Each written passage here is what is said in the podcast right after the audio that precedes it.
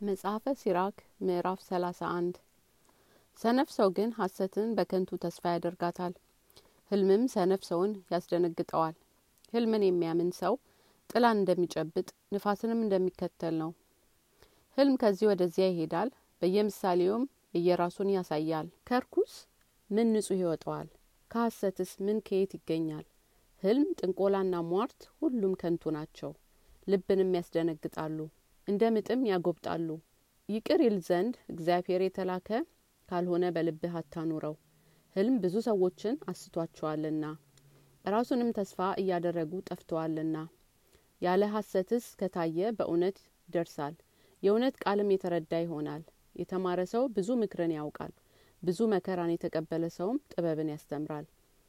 ያልተነካ ሰው ግን የሚያውቀውን ነገር የለም። ብዙ መከራ የተቀበለ ሰው ብዙ ትምህርት ይማራል መከራን በተቀበልኩ ጊዜ ብዙ አየሁ።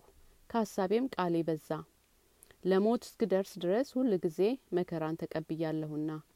ስለዚህም ነገር እግዚአብሔር ያድነኛል። እግዚአብሔርን የምትፈራ ነፍስ ትድናለች። እርሱን ተስፋ ያደረጉ ሁሉ ይድናሉ። እግዚአብሔርን የሚፈራ ሰውን የሚያስፈራም የለም። እርሱ አለኝታው ነውና አይደነግጥም።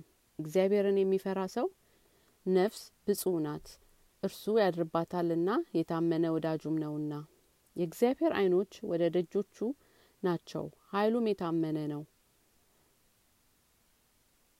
ጠግነቱም ጽኑ ነው ቃጠሎውም ያቀዘቅዘሃል ከቅጥር ፀሐይም ይጋርደሃል ከእንቅፋት ይጠብቀሃል ከመውደቅም ይረዳሃል።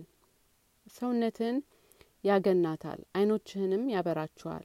ይፈውሳል ድህነትም ይሰጣል በረከትንም ያጠግባል የበደልም ማዕብ መስዋዕት ርኩስ ነው። የኃጢአተኞችም ቁርባናቸው የረከሰ ነው። የኃጢአተኞችም መባ ተቀባይነት የለውም። በመባህ ብዛት ኃጢአት የሚሰራ የለህ አይደለም።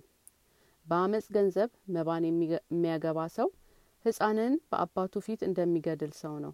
የድሀ ህይወቱ መጽዋዕት መለመን ነው። እምቢ ያለ ሰው ግን ነፍሰ ገዳይ ነው። ባልን ከሚስቱ የሚያፋታ ሰው ባልንጀራውን እንደሚገድል ሰው ነው። የምንደኛውን ደሞዝ የቀማ ሰው ደሙን ማፍሰሱ ነው። አንዱ ሲሰራ አንዱ ቢያፈርስ የሁለቱስ ድካማቸው ምን ይጠቅማል? አንዱ ሲመርቅ ሌላው ቢረግም ከሁለቱ የማናቸው ቃል ይሰማል? ሬሳ ከዳሰሰ በኋላ እጁን ቢታጠብ ዳግመኛ ሬሳውን ከዳሰሰ መታጠቡ ምን ይጠቅመዋል? እንዲሁ ስለ ኃጢአቱ የሚጾም ሰው ዳግመኛ ይበድል ዘንድ ከሄደ ከዚያ በኋላ ጸሎቱን ማን ይሰማዋል? ሰውነቱስ ማሳዘኑ ምን ይጠቅመዋል